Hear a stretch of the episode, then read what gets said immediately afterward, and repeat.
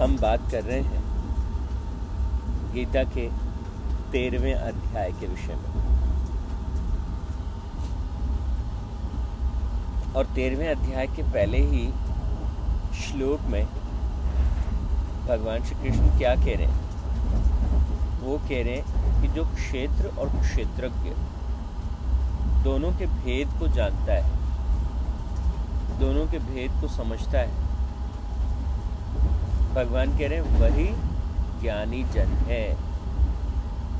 उसी को ज्ञानी माना, जो क्षेत्र और क्षेत्रज्ञ दोनों के भेद को समझता है, जिसको पता है कि दोनों में क्या फ़र्क है।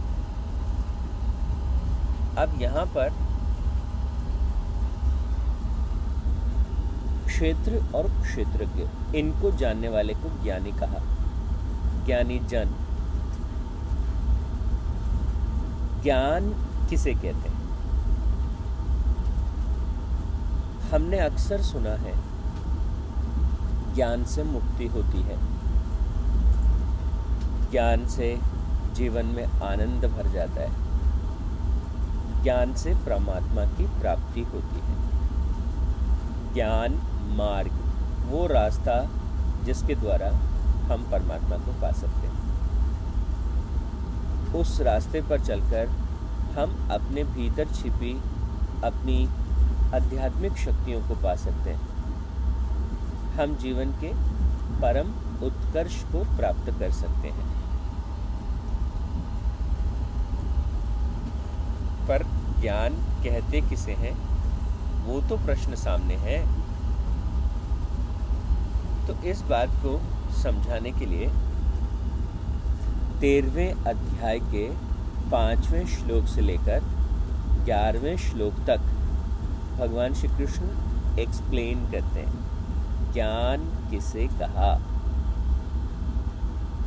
और ये बहुत इंटरेस्टिंग है समझना, क्योंकि हमने कह तो दिया ज्ञान मार्ग, हमने कह तो दिया ज्ञान से मुक्त हो सकते हैं, ज्ञान से जो श्रेष्ठ से भी श्रेष्ठतम है उसे पाया जा सकता है, परमात्मा को पाया जा सकता है।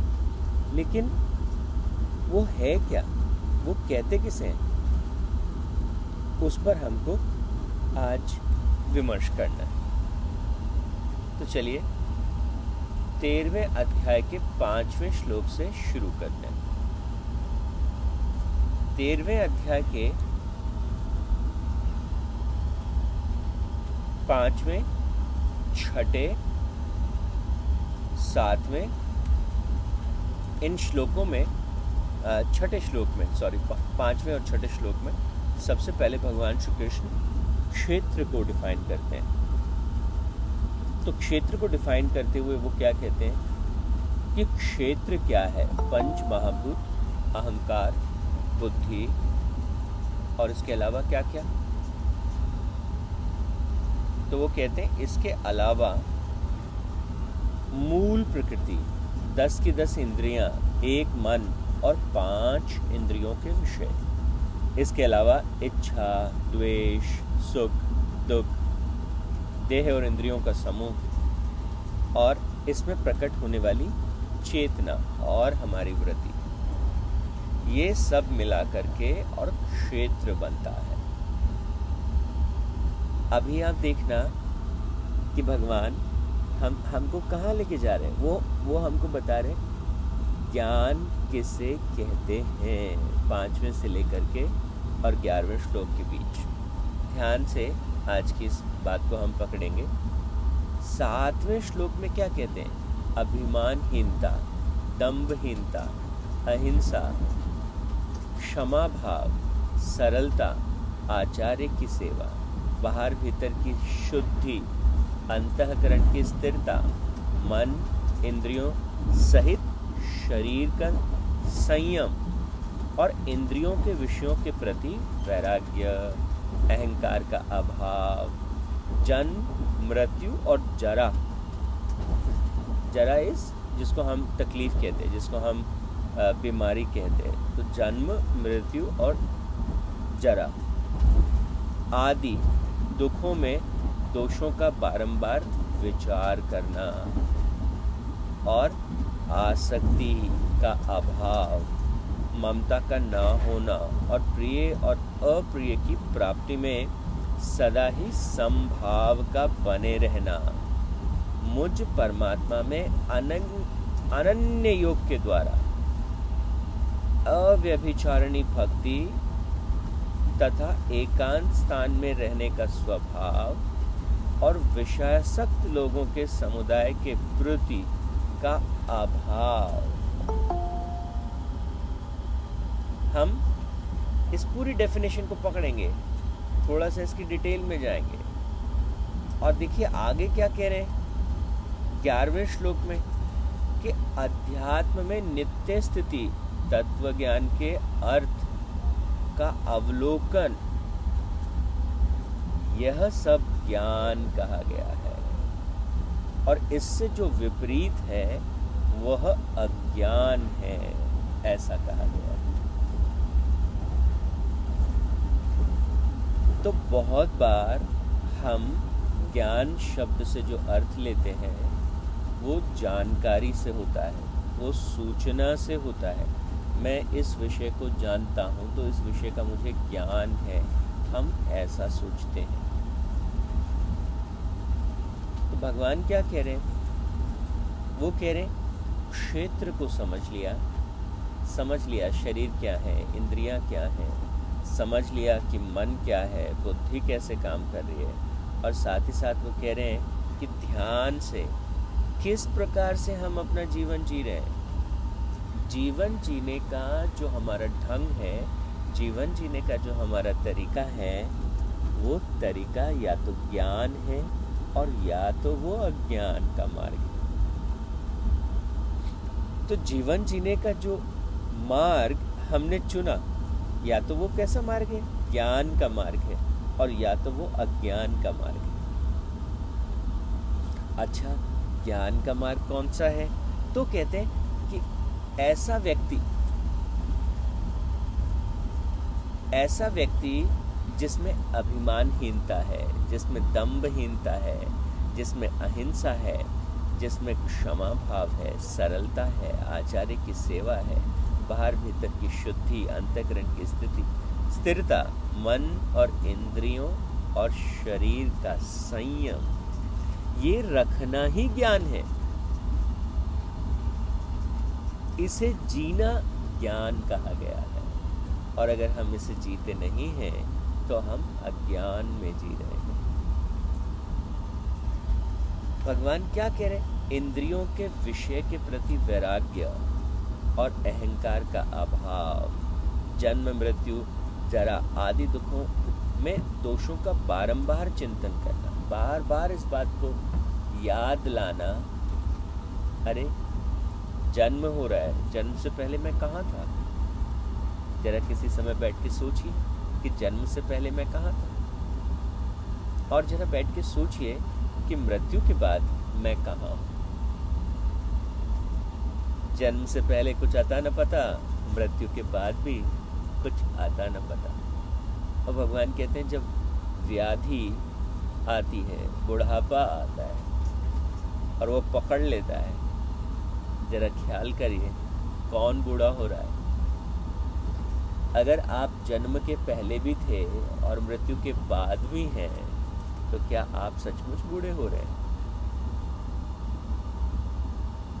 तो यहाँ पर कहते इन विषयों का चिंतन करना आसक्ति का अभाव। जितने प्रकार के जीवन में कष्ट हैं, जितने प्रकार के जीवन में दुख है, उनका कारण क्या है? आसक्ति। किसी किसी को किसी मादक पदार्थ से आसक्ति हो जाती है, किसी को जो है किसी और चीज़ से आसक्ति हो, इसके बिना तो मेरा काम नहीं चलता। ऐसा जब तक नहीं होगा, तब तो मेरा काम नहीं चलता। और फिर क्या हुआ?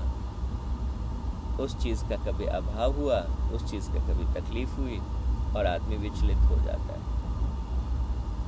और कहते ममता का ना होना। बहुत बार हम ओवर प्रोटेक्टिव होते हैं। और जब हम ओवर प्रोटेक्टिव होते हैं तो चीज़ें ओवर शेडो हो जाती हैं। पता ही नहीं चलता क्या हुआ, अरे।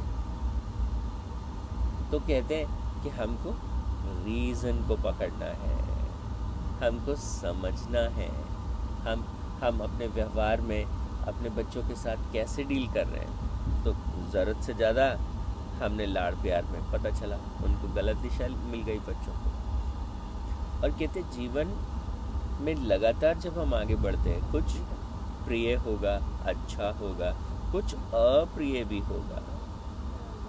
लेकिन इस प्रिय और अप्रिय में चित्त को सदा सम बनाए रखना, इसको स्थिर बनाए रखना। कोई बात नहीं, ये परमात्मा की कृपा थी। कोई बात नहीं, ये होना था। तो सदा प्रिय और अप्रिय में सदा अपने चित्त को स्थिर बनाए रखना। और भगवान के प्रति लगातार एक भक्ति का भाव, ऐसी भक्ति जो टूटे ना, जिसमें हर श्वास जो है धीरे धीरे धीरे धीरे धीरे धीरे, हर श्वास के साथ हम उस परम पिता परमात्मा को याद कर पाए। और भगवान कहते हैं, ऐसा व्यक्ति जो एकांत स्थान में भी जिसमें एकांत स्थान में रहने का स्वभाव इस बात को पकड़िएगा। कोई भी व्यक्ति जो अपने प्रति आदर से भरा है, स्वयं के प्रति प्रेम से भरा है, स्वयं के प्रति एक एक सुंदर दृष्टिकोण से भरा है, वही अपने साथ रह सकता है। बहुत बार, बहुत से लोग जब वो एकांत में होते हैं तो उनको घबराहट होती है। डरने लगते हैं। अरे, एकांत में भला कैसी घबराहट, एकांत में भला कैसा डर? अपने आप से डर लगता है। अपनी पुरानी चीज़ें याद आती हैं, अपनी बुरी बातें याद आती हैं। तो आदमी उनको भूले रहना चाहता है और इसलिए वो अपने आप को इंगेज रखता है। यहाँ, वहाँ, ऐसे, वैसे, दूसरी दूसरी चीज़ों और भगवान ने कहा कि विषयासक्त लोगों के समुदाय के प्रति प्रीति का ना होना ऐसे लोग जो विषयों में डूबे हैं, उनसे थोड़ा सा डिस्टेंस मेंटेन करके चलना ठीक है भाई, ये तुम्हारा रास्ता है, मेरा रास्ता नहीं है। This is not my way this is not my cup of tea because अगर ऐसे लोगों के साथ हमने कनेक्शन बनाया, हमने इनके साथ बॉन्ड बनाया, देर सवेर हमारा रास्ता भटक सकता है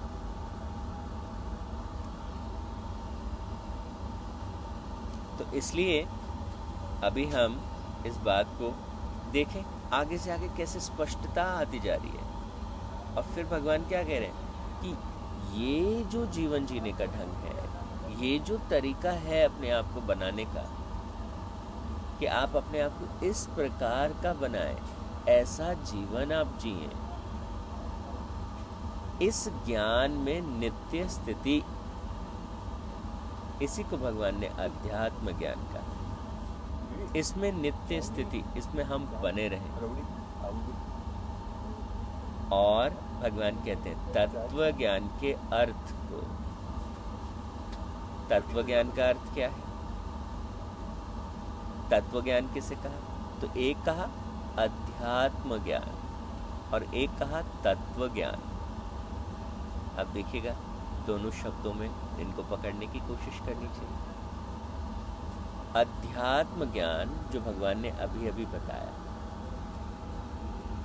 कैसे जीना है, कि इस प्रकार से अपने जीवन को जीना है, ये अध्यात्म ज्ञान।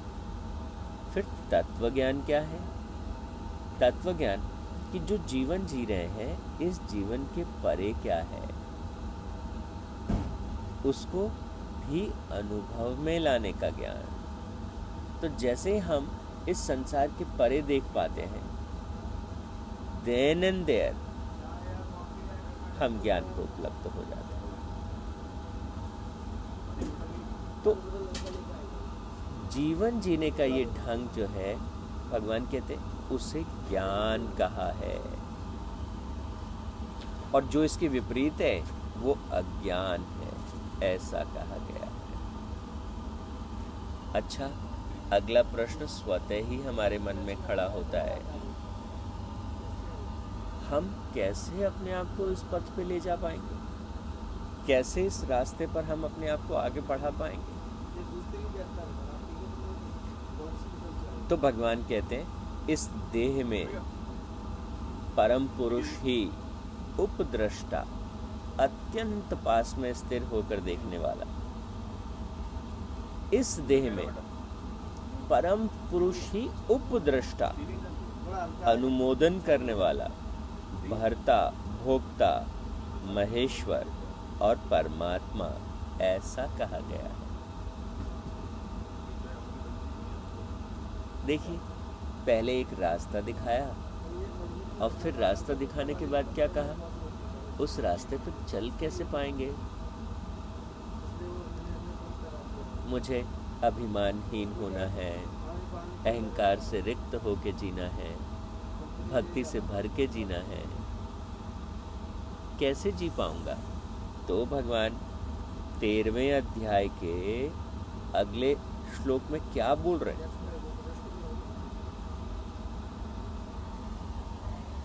बाईसवें श्लोक में कहते हैं कि इस देह में जो परम पुरुष, जो उपदृष्टा है, जो देखने वाला है। अभी आप बात को सुन रहे हैं, लेकिन आप अपने आप को सुनते हुए देख सकते हैं। आप अपने आप को सुनते हुए महसूस कर सकते हैं। हाँ मैं सुन रहा हूँ। हाँ मैं देख रहा हूँ। हाँ मैं बोल रहा हूँ। क्या बोल रहा हूँ? क्या कर रहा हूँ? क्या देख रहा हूँ? तो हमारे भीतर एक उपद्रष्टा है, जो देखने वाले को भी देखता है, जो बोलने वाले को बोलते हुए अनुभव करता है। वो जो हमारे भीतर दृष्टा है, वो हमारे अत्यंत ही पास है। और भगवान क्या कहते हैं? अनुमोदन करने वाला। हाँ। और साथ ही साथ भरता कहा उसे। भरता, जो धारण और पोषण करने वाला है। साथ ही साथ भोक्ता, परमेश्वर और परमात्मा। तो ये जो हमारे भीतर उपद्रष्टा है, ये उपद्रष्टा कौन है? तो अब भगवान धीरे से इशारा कर रहे हैं। अब वो कहते हैं, यही वो क्षेत्रज्ञ है। और उसी क्षेत्रज्ञ को जो हमारे भीतर ये देखने वाला है उसी को वो कहते हैं, ये वो परम तत्व है, यही वो महेश्वर है, यही परमेश्वर है। तो वो हमें दिशा दे सकता है। वो हमारे भीतर का जो दृष्टा है, वो हमारा मार्गदर्शक हो सकता है टॉर्च बेरर हो सकता है, वो हमें आगे बढ़ा सकता है। तो उसकी सहारे से, उसके आलोक में, उसके प्रकाश में हम जीवन पथ पर आगे बढ़ते चले जाएँ, ज्ञान के पथ पर आगे बढ़ते चले जाएँ तो हम मुक्त हो सकते हैं, सभी दुखों से, सभी कष्टों से मुक्त हो सकते हैं। तो तेरहवें अध्याय को सार रूप में महत्वपूर्ण श्लोकों को ध्यान में रखते हुए हमने समझने का प्रयास किया। आज के लिए इतना ही। ओम तत्सत परमात्मा ने नमः। ओम शांति शांति शांति।